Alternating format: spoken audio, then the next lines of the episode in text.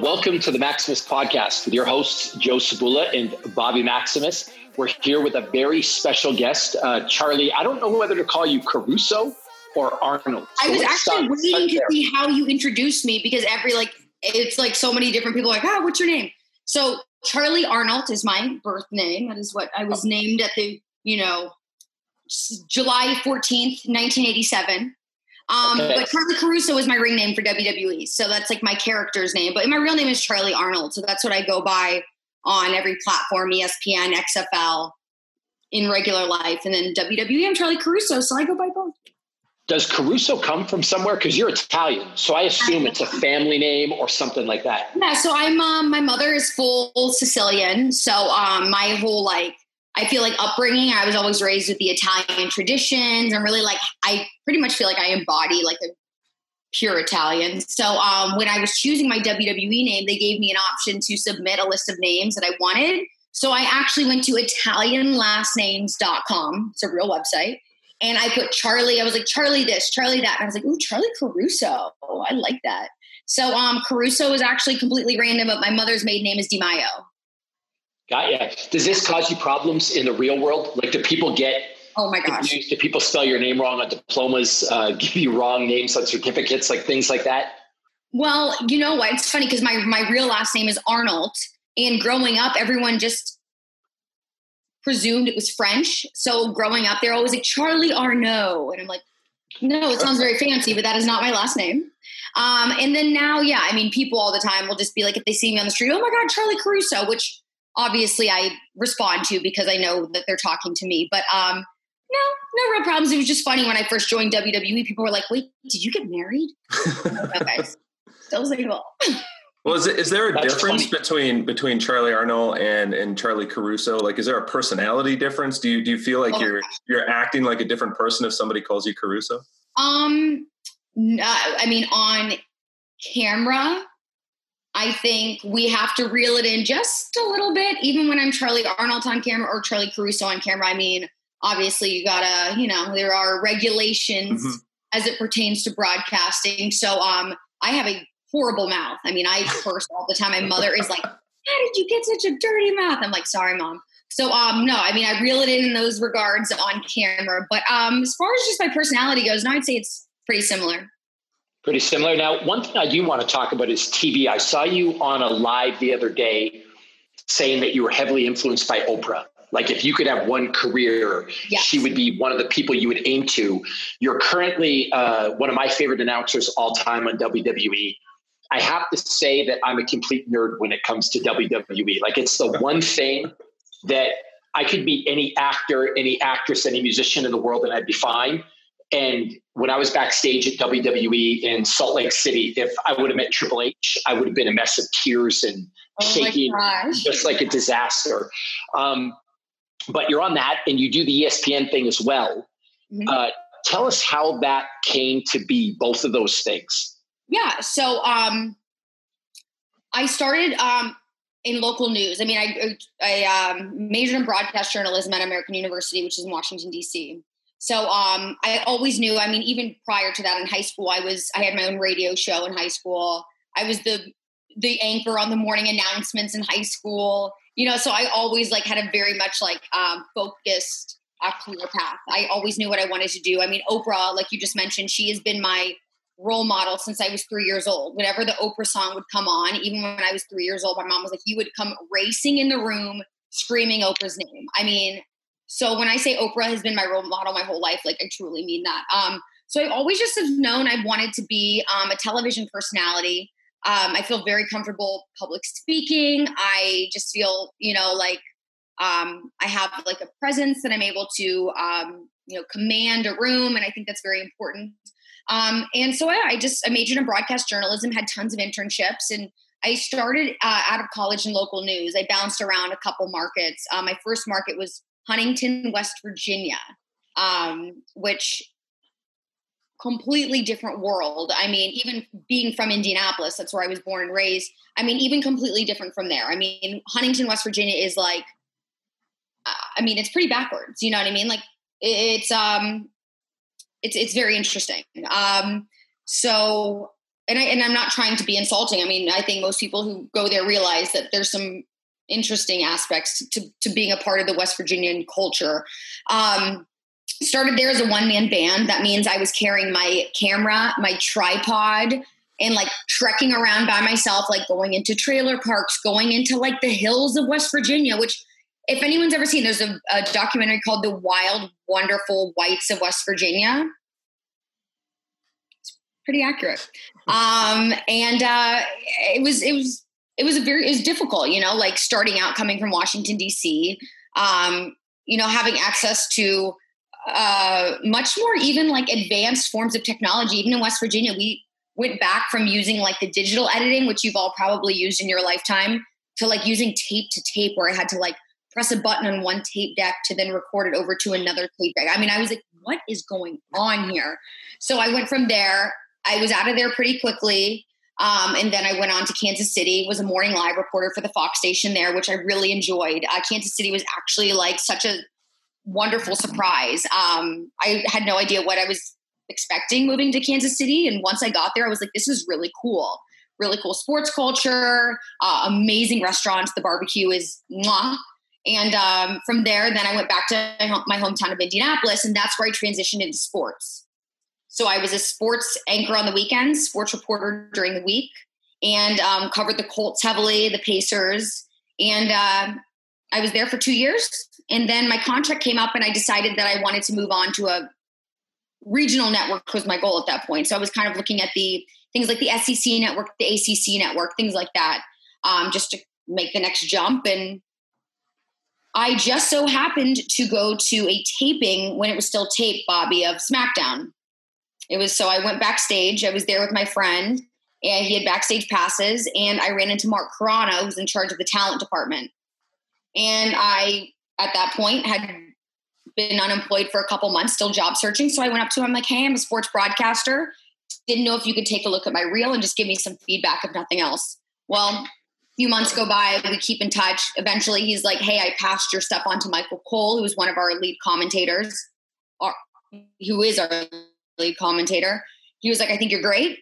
I want to bring you in for an audition." And the way things worked out, they offered me a job within that same week, and I ended up at WWE. And then they promoted me pretty shortly thereafter. I was living in Orlando, moved me to New York because they're based in uh, Stamford, Connecticut, and then um, ESPN, who I'd been in touch with for several years, was like, "Hey, now that you live in the area, we'd love to also work with you." So that's how I became to be able to work with ESPN as well. Wow! Now with the with the WWE, I'll start there. Were you a WWE fan to begin with? Because like growing up, I know everything about it. Like I said, like a complete nerd. Did you know a lot about it, or was this a huge learning curve for you? So, I mean, I, I was kind of on the edge. Like when I was in sixth, seventh grade, you know, at the height of the Attitude Era, major fan. Like The Rock was my oh my god, I loved him so much. All of my school supplies were The Rock. Like I had a rock binder and pencils and erasers and all that. So loved WWE for those few. It was still WWF at that point my cousins were super into it. So they got me into it. And so we would like always watch it. And then I started watching on my own, and my parents were like, You're not watching this. This is a bad influence. So I'd have to sneak down to the basement to watch it. I mean, of course, they knew what I was doing. Like, I would literally go to Cotillion in sixth grade, which is where I'm learning like how to set a table and do like the foxtrot. And then I would run home and turn on WWF. So um, I was, a, you know, I had my girly side and I had my tomboy side. But um, yeah, so I was a big fan. But then after, you know, that really, I think, heightened era where like everybody was watching, as that died down, so did my um, fandom, I would say. Um, so I was kind of a bandwagon fan, I guess. and um, I, I never watched it again. I never, you know, I still knew that it was around, but I never watched it up until I happened to get a job with them. And then I, of course, now watch it all the time. But no, I wasn't seeking the job at it. It kind of just fell into my lap. And I was like, why not? Let's do this. I like it. And it sounds like ESPN kind of, I mean, you were into sports casting, but mm-hmm. that kind of fell in your lap too. Once you moved to New York, they were kind of all over it. So ESPN was always like um, where I saw my career going. You know, I, I did a sports internship even when I was in college. So I always wanted to get into sports but I chose to start out in news because it's so much easier to get a job in news. I mean, for every think about a regular news station, for every 15 reporter news reporting positions, there might be one sports position. Do you know what I mean? So I was like, I'll get my, I'll cut my teeth in news and I can like kind of work my way up in markets quicker rather than starting in sports where I would have to probably start in a really tiny market because there's so many less opportunities. So I decided to start out in news, but once I was able to transition to sports, I've stuck with it. So that's, a, that's actually what's, that's what's huge. I, I, so interestingly, uh, my background was in local TV as well. So I graduated oh. with a media production degree. I worked in local news for a number of years. Where'd you work? Uh, I was in Waterloo, Iowa. So uh, okay. we were we were like market 90. I think it was 88 at the time. I was actually just over here looking this up. So currently uh, Huntington is market 75. So we were about the same oh. size station. Okay, uh, so Huntington when I was there was 63. So, so yeah, they, they've fallen, fallen back a little bit. I'd like to think it's because I'm no longer there. Eh, you know, well, once you left town, everybody else was like, "Well, why would I stick around?" So yeah, right. Um, but that, that, I find that interesting because I would think even at that size station, just being a female trying to get into sports, it's almost impossible. But news, they would hire anybody up like that. So that's like get your foot in the door, and then you jump exactly. to Kansas City, which is 32 on the current list. So that's a huge jump up. Um, yeah, I mean, and you probably know like most of these local news, like the sports anchors and sports directors, they don't leave. Right. Like they're yeah. there for their entire careers. So like there's not really much room to like get in there. So mm-hmm. when you mm-hmm. can get a, a spot, you want to.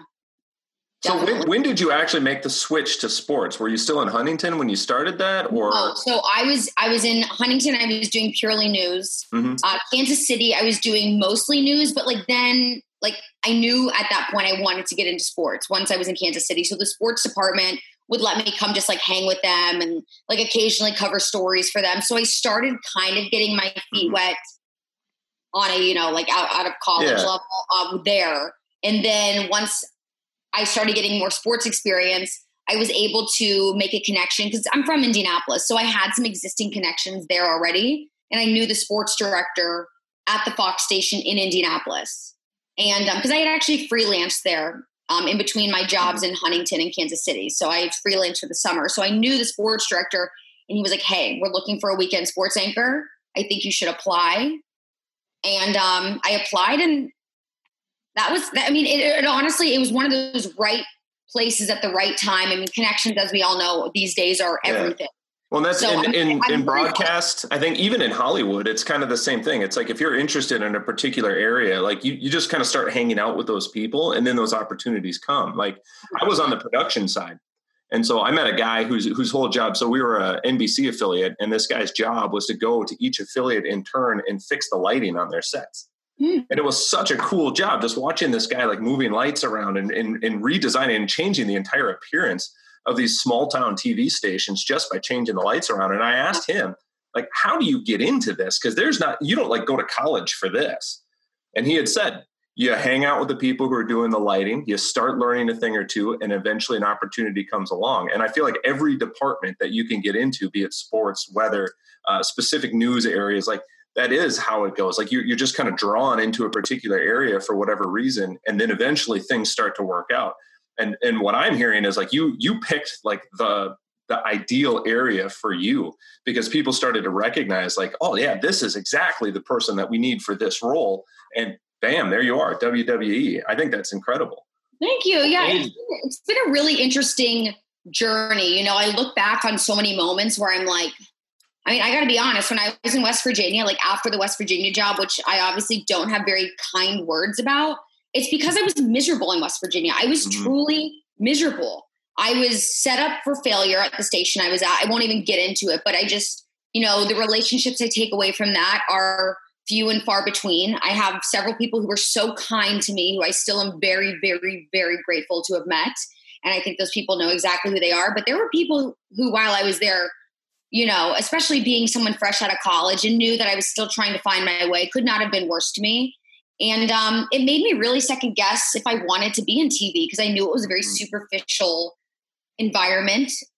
In a, still, in a lot of cases, I mean, even still, there are people who you work with in TV who, you know, it's a very ego-driven business, which yeah, is fine. Especially, especially on air, yeah. Of course, which is fine. You know, we all have egos, and that's the reason why a lot of us get into TV. I mean, we've all got to have a little bit of an ego if we want to be on TV, I suppose. But Um, it took me then going to Indianapolis when I freelance to be like, okay, what I experienced in West Virginia is not how it is everywhere. And I truly do love this career and I cannot see myself doing anything else. And ever since then, I have been proven correct that I've stuck with the right career. Um, but I think that it's in any profession, you know, you're going to hit some bumps in the roads and there's going to be some trauma that you experience, but you know, you get through those kind of dark moments and there is a light at the end of the tunnel. And once you find that light, I, you realize it's all worth it. So I will say this though, in the WWE, there's a huge culture of being nice to other people. I think out of any athlete that I've ever met, and I fought in the UFC, I've been around the world doing all kinds of crazy stuff. I've met a lot of professional athletes, and frankly, there's a lot of guys that are jerks, but I've never met a WWE athlete that is a jerk. Like they'll do anything for kids. John Cena's done more Make a Wish foundations for anybody than I think on the planet. I think he has a record. I know the Miz does a lot of that stuff. Bobby Lashley, he's a good friend, sweetheart of a guy. Edge is a sweetheart of a guy. Is that something that comes naturally to you, or is that something that you kind of learned from being in that culture? Um, I mean, I think that WWE just as a organization really prides itself on giving back. I mean, that's just the kind of business it is. I mean, as for as much as WWE does to help itself, it does equally as much to help others. I mean, we have so many foundations that we work with. We, you know, every uh, September we um, really dedicate most of our um, our time to a, a, benefit called Connor's Cure. I'm sure you've heard of that. We have like the bracelet. We all wear the pins on air for the entire month. So I mean, WWE is amazing at giving back, and I think that's such an awesome part of being a part of the company because you naturally will fall into that. It's almost expected of you. You know, if you're going to represent WWE, you have to be of the giving back mindset, um, and, and it's just so much a part of the culture there that I think, you know, maybe maybe not all of it. I think a lot, I think most of us like to give back in general, but with being with WWE, it forces you to give back more. So it is a little bit of a learned behavior because you have no other choice. I mean, that's if you either do it or you're not in the company.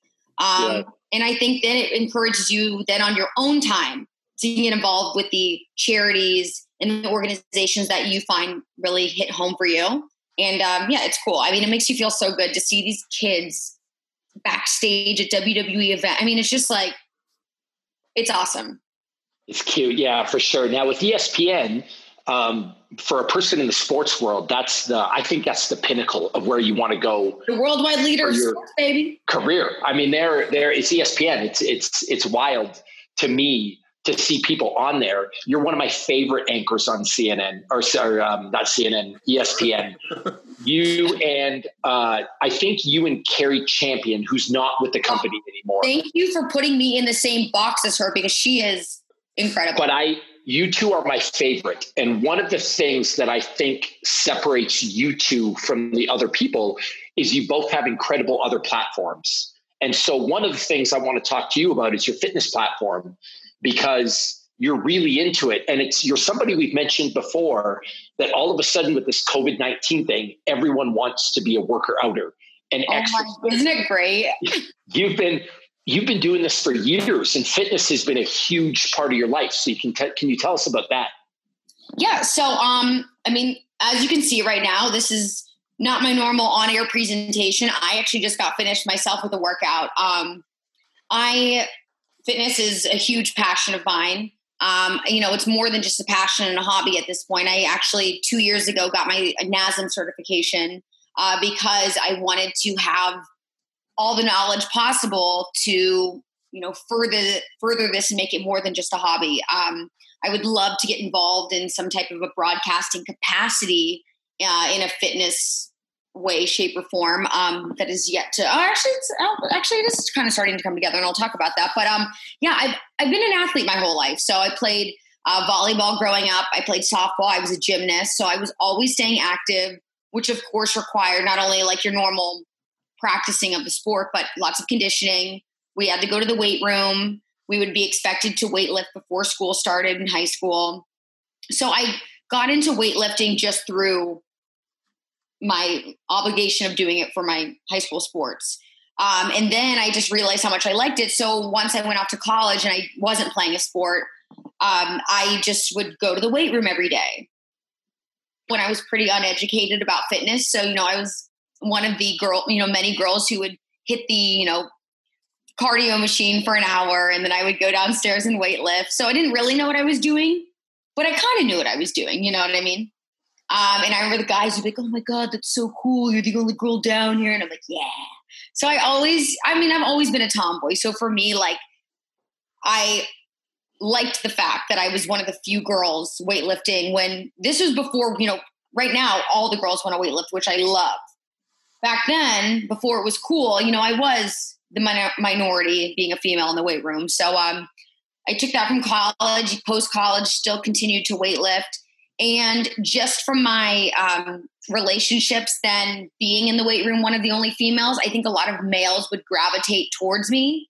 And, well, not probably not just because I was weightlifting. Let's be honest, but uh, but you know what I mean. Like they would they would offer me tips and advice, and as you know, who knows what all their motives were, but it was helpful because you know, they would give me different exercises to try and I'd see other people doing different exercises. And I started started getting on bodybuilding.com and looking up different weightlifting programs and trying them out on my own. And, you know, the trainers I'd ask questions to. And so I started getting more education on it. And then once I moved to New York, um, I would say then things really got to the next level. Bobby through our mutual friend Kenny Santucci. Um, you know, I always loved working out, but Kenny became a very close friend of mine, and he's so smart and he knows so much about the fitness world that it kind of pushed me to want to learn a little bit more. And that's when I decided to take my knowledge to the next level and get my certification. And um, since then, I feel like I've been able to really take my workouts to a new level. Um, I write my own programming for the most part.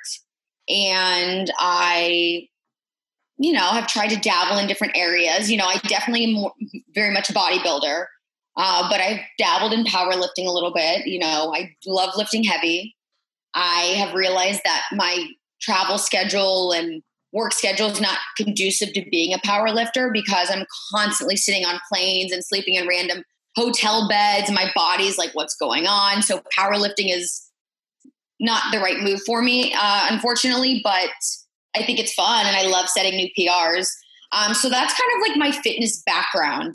And um, ever since the coronavirus has set in, you know, we've all been forced to leave the weight rooms and the gyms have been shut down and we're all just doing our own thing. So I've been starting kind of do my workouts on Instagram live like everybody else. And um, that's been cool, you know, to give people a little insight into my workouts. Um, but the other thing that has really come out of it is the XFL, who's another one of my employers, uh, saw me doing my workouts and they were like, We think this is really cool. We'd love for you to come on our platform where I was already doing digital hosting and every Wednesday to jointly do a workout on IG Live with one of our players. So this past Wednesday, we started it. We called it Workout Wednesday, and it was me and the um, LA Wildcats running back Martez Carter. So him and I did a joint IG live where we did a little question and answer session, but then we alternated exercises that each of us chose. And we did a mini workout and we asked people to follow along with us. So, you know, it's just a way to kind of, in my mind, and hopefully it, it can continue to progress, you know, get my feet wet in the fitness broadcasting world. So, so we've got we've got wrestling, we've got ESPN, all kinds of sports, and we've got fitness now. What is Charly's ultimate goal in TV? Is it to have a show like oh Oprah in the day?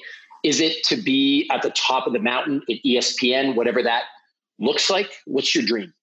Well, you know who I think one person who has done an amazing job at being completely well rounded and I think his endeavors and his achievements are pretty aligned with what I would want to do are Michael Strahan. I mean, you look at Michael Strahan, he hosts Good Morning America.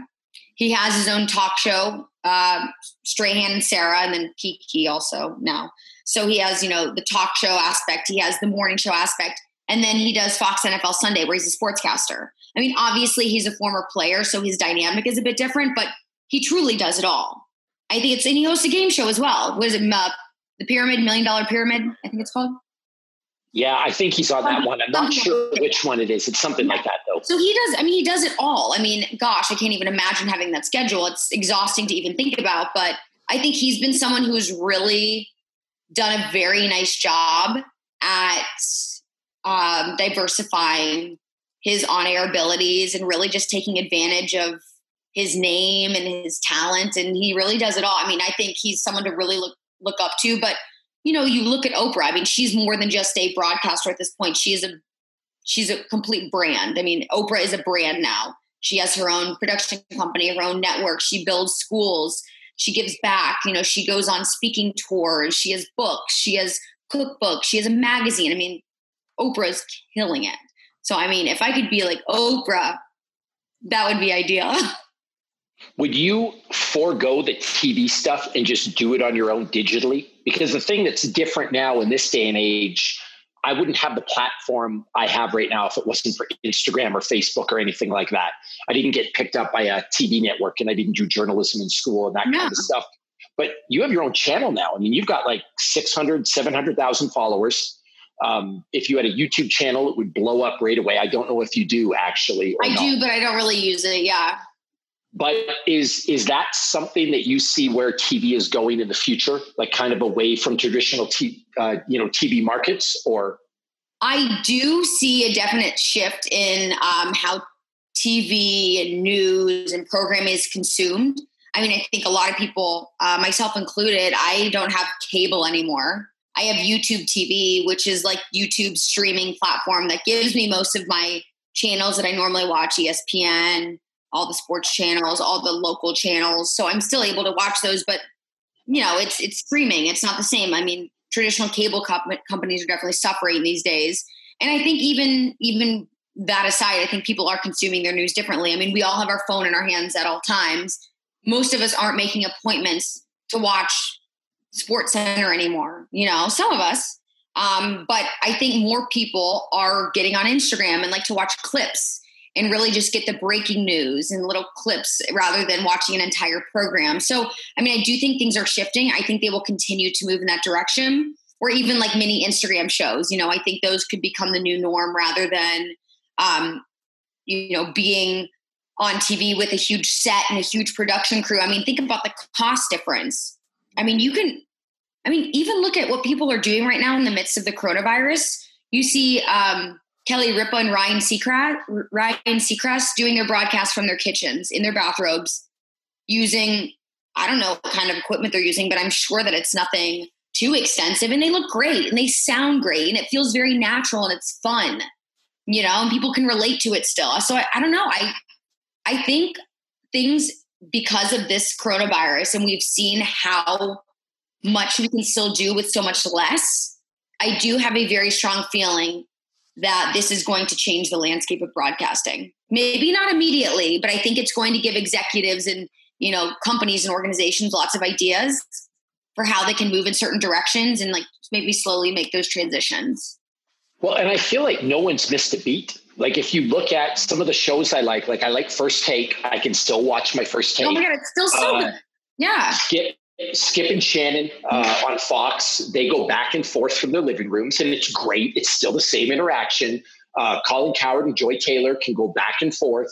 It's it's. I wonder how many of these people after this whole thing is over are going to say, "We're not leaving our house. We're not coming back to work. Like this is going to be the new format for our show."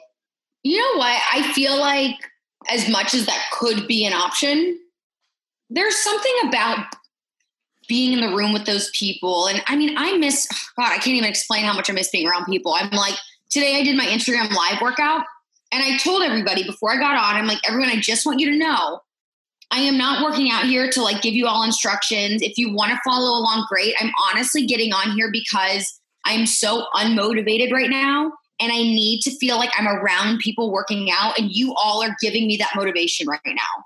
I mean, I'm such a I, I like being around people. I am so much more motivated when I'm, let's say, you know, at the first take desk with Stephen A. and Max, being side by side with them and you know just having you know people their intelligence levels in my presence makes me want to up my game when i'm in the gym lifting and seeing someone hitting some, you know, big numbers next to me makes me want to hit a PR. I just I just get motivation from being around people who are doing really cool and interesting things. So you, for me, I need to be in the presence of people. I, it's so much different for me. Like even though I'm seeing you right now, let's say we were all in the same room, I'm sure the dynamic would still be different. Yeah, but and also with working out, you've had the opportunity to be around some of the best trainers in the world. Like Kenny Santucci is a guy I love and respect. Yeah. But uh, another good friend of of mine and Joe's, Gunnar Peterson. Yeah. Not long ago, who's another like if there's a person, if I was going to have a Mount Rushmore of trainers, he's maybe the the lead guy on it. Unreal. Having access to people like that and then having to go it alone, probably pretty tough. I mean, Gunnar was the the story behind Gunnar I was in LA for ESPN, and I was staying at the Dream Hotel in Hollywood. And Gunnar has a gym in the Dream Hotel, so Gunnar Peterson Gym. And um, there was also Theraguns in there. There was Sorinex equipment. I know Bert Sorin. I know Dr. Jason with Theragun. So I was giving Dr. Jason and Bert a little shout out in my story because I was like, oh, I'm around their equipment. And I was like, oh, I'll just tag Gunnar because I'm in a Gunnar gym. Not having any relationship with him yet, although I knew exactly who he was because Kevin Love actually is a friend of mine. And I've known Kevin since I was in college. And um, I knew that he trained with Gunnar, So, um, or had trained with Gunnar for years and years. So um, I've always known who Gunnar Peterson is. So I tagged Gunnar. Next thing you know, I get a DM from Gunnar saying, "Oh my gosh, you're you're in town. You should come train at my gym for a day." I'm like, "Oh my god, this is so cool!" You know, like it's the power of social media is crazy. Um, but yeah, I mean, I have to imagine the fact that like you know I might have a little blue check next to my name in, in lots of followers probably stood out to him, you know, as, as compared to, you know, someone who maybe doesn't. I mean, it's just, unfortunately, that's how social media works sometimes. Um, but yeah, I was able to go into his gym. And the thing about Gunnar that I thought was so cool is, I mean, you just talked about him being on your Mount Rushmore. I mean, there isn't any, the guy's done it all. I mean, the people he's trained, he's the trainer of the Lakers, for God's sakes. You know, he's trained the Kardashians. I mean, countless athletes around the world. Um, he spent, I would say, a good hour and a half with me. And I mean, he is so down to earth. It wasn't at all like I felt like I was being rushed out of his gym or he had better things to do. I mean, his complete focus was on, you know, our conversation or in our training session. It was just awesome because you meet so few people like that who have achieved the success that he has who are still so humble and so down to earth. And I really, really thought that was so cool. And I cannot wait until the day that I get to go back and train with him again. It's very, very you know, cool. what's funny, we went to his gym as well. And I had a moment of just being completely humbled because in my gym, in my space, I've got some cool things on the wall. I've got a Tony Romo jersey, a Stu Bradley jersey, an Edge pitcher. He sent my kid a bunch of stuff, uh, some Bas Rutten stuff, who's a UFC guy. And I'm thinking I'm pretty cool. And then I walk in there and he's got Sly Stallone stuff all over oh. and stuff from the Lakers and basically um, Pete Sampras and every other tennis yeah. legend that there has ever lived is in there. And I'm just like, holy shit, I got a long man, way to go. Like I, man, and, and what an experience Joe and I got to just hang out with him in his gym for a little bit. That's awesome. pretty, pretty cool for you. And as someone that's a fitness person, that must be pretty exciting. Are fitness people are those the people that excite you the most. Like if you could meet anybody would it be a, a fitness person because it's such a passion of yours? I mean oprah would be the number one person i'd love to sit down and have dinner with. Um, I, I went to her speaking tour in, in brooklyn and i mean i was like oprah you're so close yet so far. Um, but no i mean i you know what? It's so funny because whenever i go on dates one of like my main conversations that I like to have with guys that I'm, you know, possibly dating or you know getting to know. I always somehow slip into that like, oh, like what what do you work? What do you do to work out? What's your routine? You know, oh, like what's your nutrition like? And I'm like, God, I'm such a bro. You know what I mean? Like I just can't help but I always fall into that conversation and it's so funny. But I feel like no matter who I you know, end up with, let's just on a, on a romantic level, or, you know, a, someone who I choose to be my partner, they're going to have to have that fitness mindset because I'm so passionate in, and it's something I'm so excited about all the time. I feel like they're to have to be the same way. Otherwise I'll be like, nothing in common. Who are you? Um, but yeah, I, I always think it's so cool just to meet people who have done different things or have different ways of looking at fitness or different ways of training. Uh, I always like to learn a thing or two and pick up things wherever I can. So I'm trying to think of who would be a trainer that I would love to. I mean, there's plenty. I just, of course, I'm blanking right now that I'm trying to think about. Once it. you're on the spot, right? Exactly. switching, switching I also gears like badass women. Like I love girls that like hit the gym and hit it hard. Like, you know, I always I think that's very cool. So switching gears to the dating stuff, because you put up a couple of funny stories, I thought, about people being alone during COVID. Are you uh, tempted to take up some of these internet weirdos on their offers that are all over your comments lately? I I say that because I made the mistake, Joe, of commenting on one Charly's posts, and then someone told me they were her boyfriend, and I wanted to really her boyfriend.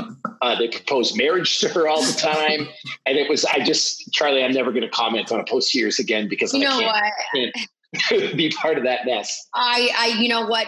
Despite the isolation and these, you know, I will go as far as say the desperation that I'm experiencing right now.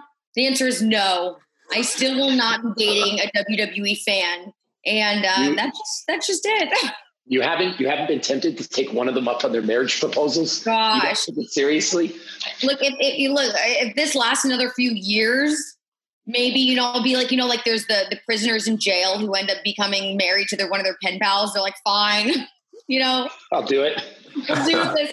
Although, like, I think that it's probably more strange on the part of the pen pal who wants to marry a prisoner, or not the I mean, if you're in prison, well, who cares, right? Marry whoever. But um, no, I, uh, I I'm hoping that I'm gonna get to go on some dates this summer, experience dating for what it is once again. Even though it is like still crazy, even in in the good the good times, dating these days is just a little bit insane. But uh, no, I will not be dating anyone that I meet on Instagram. I have I have two, two, important questions. A little little change of topic here, but first, who is your all time favorite wrestler? The Rock. The Rock. Okay. I love The Rock. If you were out on a date with somebody and you ask them that question, would you judge them based on their answer? Like if if they chose The Rock, you'd be like, okay, so we're both Rock fans. It's cool. But what if they chose somebody like completely opposite, like somebody that you absolutely hated? Would you just end the date right there, or are no, you open minded enough that you could embrace this? I'll be totally honest. When I'm on dates, I usually don't even I don't even really like work talking about what I do for work. Um, because there are like some people who like that's all they want to talk about. Like, oh my God, like, have you met this person and this person? What would they like more? And I'm like, okay, like I'm bored now, you know, like I don't want to talk about so that so, brings um, up another question. Are are there any wrestlers that you get a little starstruck around? Um, I you know what? I've never I mean, I think I've never uh, spoken in person to The Rock. I never have. Um, I've been in the same room as him, um, but he's it's so rare that he comes around now because he has so much going on. He's Mr. Hollywood now. But I think if I had a conversation with The Rock, I might be like, you know, because I think there's something to be said, not because I'm, you know, have like a crush on him or anything, but there's something to be said about the people you idolize when you're young. There's something about even when you're older, there's an element of you that still like turns into that little girl again. My God, it's The Rock. So I think if I met The Rock in person, that like little girl, like those memories of me being in sixth grade and watching him and running home from Cotillion to turn on WWE would kick in and I probably would get very excited. So I want to stop you there. We all have a crush on The Rock. It's totally okay, totally normal. Just go with it. I have one on him too. But one thing you said that struck me is as you kind of build your profile, you're on ESPN, you're in the WWE, you want to be Oprah one day, essentially. The you know Oprah 2.0 we'll call you. But have you struggled with the fame that comes along with that? Like, is there, are there times that you just want to be little Charly at, at, at some point? You know what I mean? You know, I'm pretty good at, I mean, I got to be honest. I mean, it's it's not like I deal with things on the same level as as certain celebrities. I mean, there's certain, you know, let's take like Selena Gomez, for example. You know, like when I walk outside and Selena Gomez walks outside in public, we're getting two completely different experiences. I mean, I'm still, you know, on, on the level where I can go about my day and enjoy myself and not really have too many concerns. Um, but yeah, I mean, I think like, you know, social media, for example, I actually just did an Instagram live out there where I was, you know, starting to look at the comments just for a few minutes during one of my breaks. And someone just said something so rude. You know, I just don't see why people need to bash you. You're the one following me. I don't know you. Why are you following me if you're going to insult me? I have I don't even know you. Uh, you chose to follow me. So, and I got really mad and I actually called him an asshole. Like, I just like, I just had something kick in where like when it just struck a nerve and I'm like, okay, asshole, Danny Ortiz, like get off my page. I want nothing to do with you. You're the one who chose to follow me. So like take it somewhere else and, and stop following me. If I see you again, I'm, I'm not going to have very nice words for you. So, you know what I mean? And, and I, it was weird because I was like, wait, why did I just get so angry? But it's like sometimes it just bothers you where I'm already like kind of struggling with my workout. I'm already kind of feeling unmotivated. And then I have someone who comes on and just starts insulting me. I'm sorry. Like, why do you think that you have the right to do that? I think that doesn't just apply to social media, but it just it bothers me. And I I think there's a lot of that still in this world. And I think when you are, you know, you do have a bit of a higher profile and people have more access to you and they have more things to say because you give them a little bit more insight into your life I don't appreciate that. So I mean, I guess that's the one um, qualm I have about it all. But you know, for the most part, I'm very fortunate, and I think people, for the most part, are very sweet and supportive and encouraging. And I wouldn't be in the position I was in if I didn't have their support. So I, I can't really complain, but there are just people who they're probably miserable in their own lives and they're just reflecting that onto you, and there's nothing you can do about that. But whew, I had a moment today. I'll tell you that much. And my mom was there. like, I was like, yeah, I was going to say your mom was there. I was watching your live for a little while. This is me doing my my pre podcast research, and I, I thought about that. I was like, if somebody said if somebody said something to me like that, and my mom was sitting there, like I would be super defensive. So yeah, I know. my, know, mom, and she goes. She's so funny. My mom is so sweet. She's like my biggest cheerleader. She's like, "Yeah, that's right." like, mom. You know, people forget though that you're a real person. Like I go through this with the my UFC persona, Bobby Maximus, and then I'm, my government name is Robert McDonald, which is the most boring name you can get.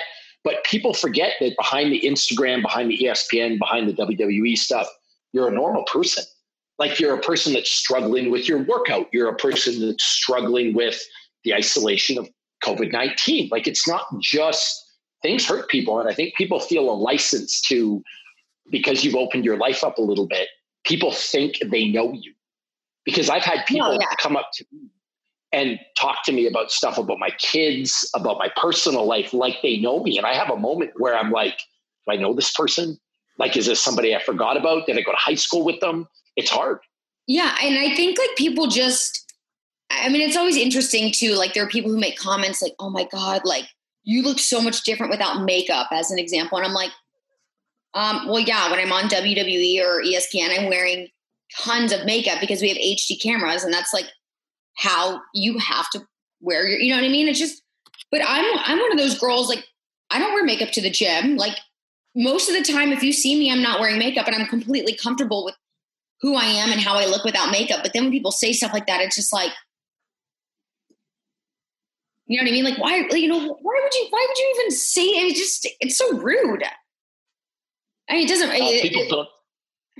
Again, though, these are the same people that are asking to marry you.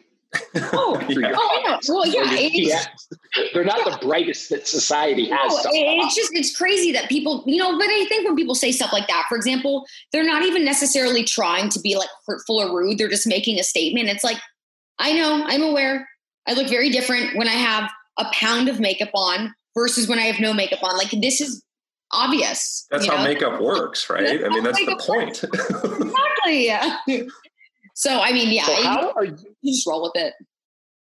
How are you going to? Because the last thing we really want to talk about here is how are you going to adjust to the struggles of training that you've experienced during COVID nineteen. And, and I'm not trying to scare you or no. fearmonger you. A little a little news ticker from CNN just came across my thing that Boris Johnson, the, the UK prime minister, is in intensive care with COVID 19. Oh my God. And this this thing that's going on, it's it's all well and good till somebody famous or somebody like what if LeBron James dies from COVID? Like what's the lockdown? No, we already had COVID. Please, I, I can't have another death. Oh my God, that would. You know what? I I think. I mean, there's two. You asked me how I'm how I'm going to cope. I think from a health standpoint, I am trying to be as cautious as I possibly can. I mean, I'm I'm not doing anything. I mean, I'm with my mom. We are the only place we go is the grocery store. You know, that's like our big field trip. Woo! Um, I, I'm very lucky, I will say, to be in Florida right now because I, I live in New York City, which right now we all know is the epicenter of the outbreak in the United States. Um, and it's it's not a it's not a good place to be right now. It's very unsafe. And not only is it unsafe, there's just New York. There's not anywhere to go. I mean, a lot of a lot of us in New York, the everyone knows who's been there. The apartments aren't huge. You know, it's we a lot of us don't have access to outdoor spaces, and it's it's just not a great place to be right now. Nothing's open. So I'm very fortunate to be in Florida with my mom, and actually the beaches where I am are still open. You're not allowed to sunbathe or just sit in groups, but I surf. So every morning I get up, I go surfing for an hour, an hour and a half, which for me is like the best way to get up and just get some sun and get some salt water on my body. And it, it just kind of rejuvenates you a little bit. So I'm very thankful to be able to do things like that still, because for the people who are stuck sitting indoors all day long, I can't even imagine. So I think it's important just to keep a level head. Don't set expectations too high for yourself. I think a lot of people right now are trying to like learn new hobbies and push themselves to start new businesses. And that's great. If you have the motivation to do things like that, all the power to you. But I think right now we're going through a crisis. As a society, we are going through a major crisis. People are very stressed out, whether you admit it or not. I can I can be the first to admit it. I have trouble sleeping. You know, I'm a very high strung, anxious person. I'm having trouble sleeping at night. I get like restless leg syndrome at night because my body, I mean, even though I'm not outwardly expressing it, I'm internalizing a lot of stress. And I think that's normal. We're going through a lot right now as a society. So I think it's a great time to reflect, unwind, let your body rest. A lot of us push ourselves so hard in day to day lives. This is our opportunity to kind of take it back a few notches if we need to. Let your body unwind, let things heal, let your mind heal, let your body heal. Um, but from a training perspective, I'm I am still trying to push myself because look, we we make these gains, guys. We don't want to lose them. I push myself so hard in the gym and you know, I've, I've built a lot of muscle over the course of this past year and I'm so scared of losing it. So I'm still trying to lift pretty heavy, you know, with the small resources that I have. I have the Bowflex weights that I um, ordered before things got really crazy. Um, so I have like, you know, what do they go up to 52 and a half pounds, five to 52 and a half, which are actually great.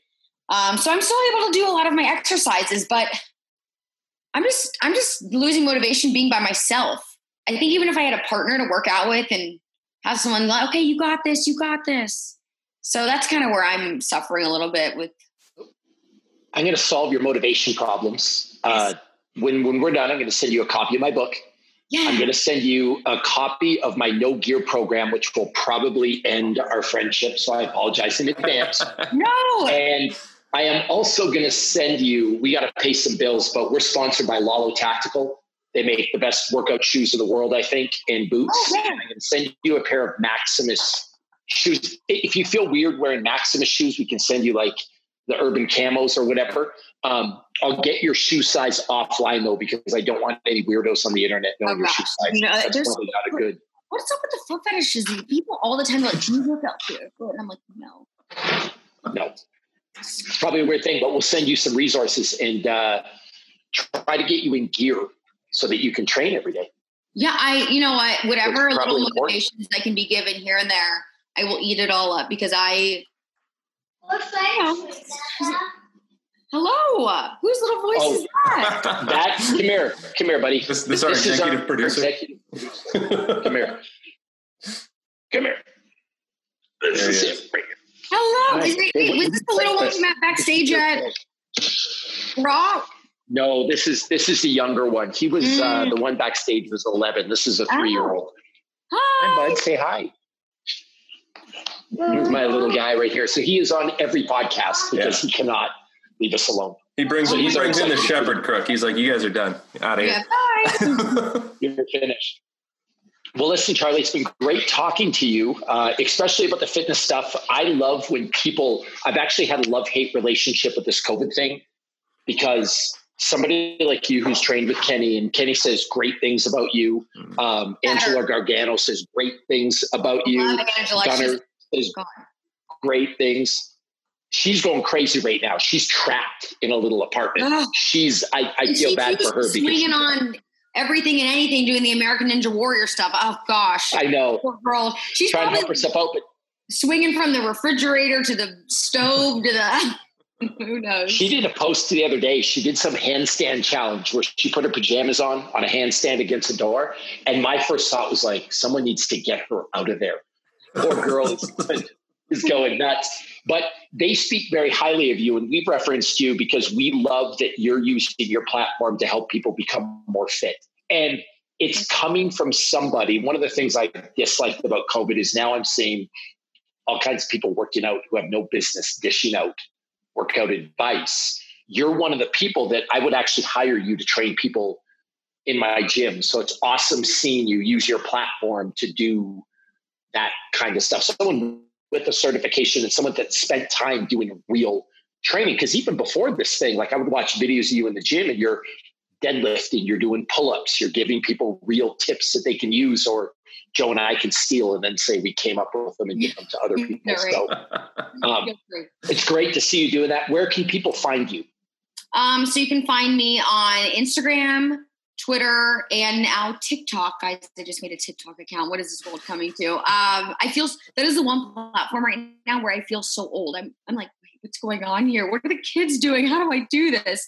Um, but my uh, handle on all three platforms is at Charly on TV, and it's C H A R L Y, and then on TV. So that's my handle. Anyone can find me there. So I'm going to teach you the boy, the boy that you met backstage at WWE. That's my 11 year old. He is our technical advisor.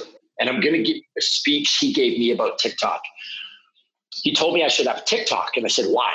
He goes, it's the new platform, it's the new thing. Old people are on Facebook, kind of old people are on Instagram. Wow. You need a TikTok account. And I said, well, what do you what do you mean? Like it's for kids. I don't I don't need to, you know, market to kids. And he looked me square in the eye. He goes, One day these kids are going to grow up and you need to be the workout guy for them. And I'm like, Fuck, all right. Why? So I called like, Joe up right away and I said, Joe, get a TikTok. We are on, we're on Twitch. We're like on all the things now because he is like. You just got a, you just got a TikTok follower right here. So. Yay. Yay. Oh my God. I know. I, I truly though, I mean, I'll, look, bring the workouts to TikTok, bring, but these dances, I cannot. I refuse you, to be the one you, spending five hours learning a dance. I cannot do it. Your your homework is who's your second favorite Canadian? The first is me. Who's okay. your second favorite Canadian? Oh gosh. Well, you know what? You know how I'm going to say because I just jammed out to her music during my workout. Celine Dion. No, no, no, no, no. It's the answer is Drake. It's Aubrey Graham, aka Drake. We we want to see a TikTok of you doing the Toosie slide. It's a new dance. It's I've kind of like a Michael Jackson dance. It's a yeah, you got to get on it now. Right foot slide. Left foot up, right foot slide, left foot slide, right foot up. It's that's uh, that's the new thing. Okay, you know, I might I might give it a shot, but that'll be your new TikTok. But it's it's been great. Um, when we're done, send me a message with your shoe size so I can get them to hook you up. Perfect. Lalo.com and we'll get you here and we'll be set. Listen, thank you so much for your time. We really, yeah, really appreciate you. it. We know you're busy. You're a person we admire and look up to. Um, and some of the people we love in the industry, like I said, have said some remarkable things about you. So we appreciate it. Well, thank you. Yeah, Joe, Bobby, you both are awesome. And I've enjoyed our past hour together. And I really appreciate you having me on.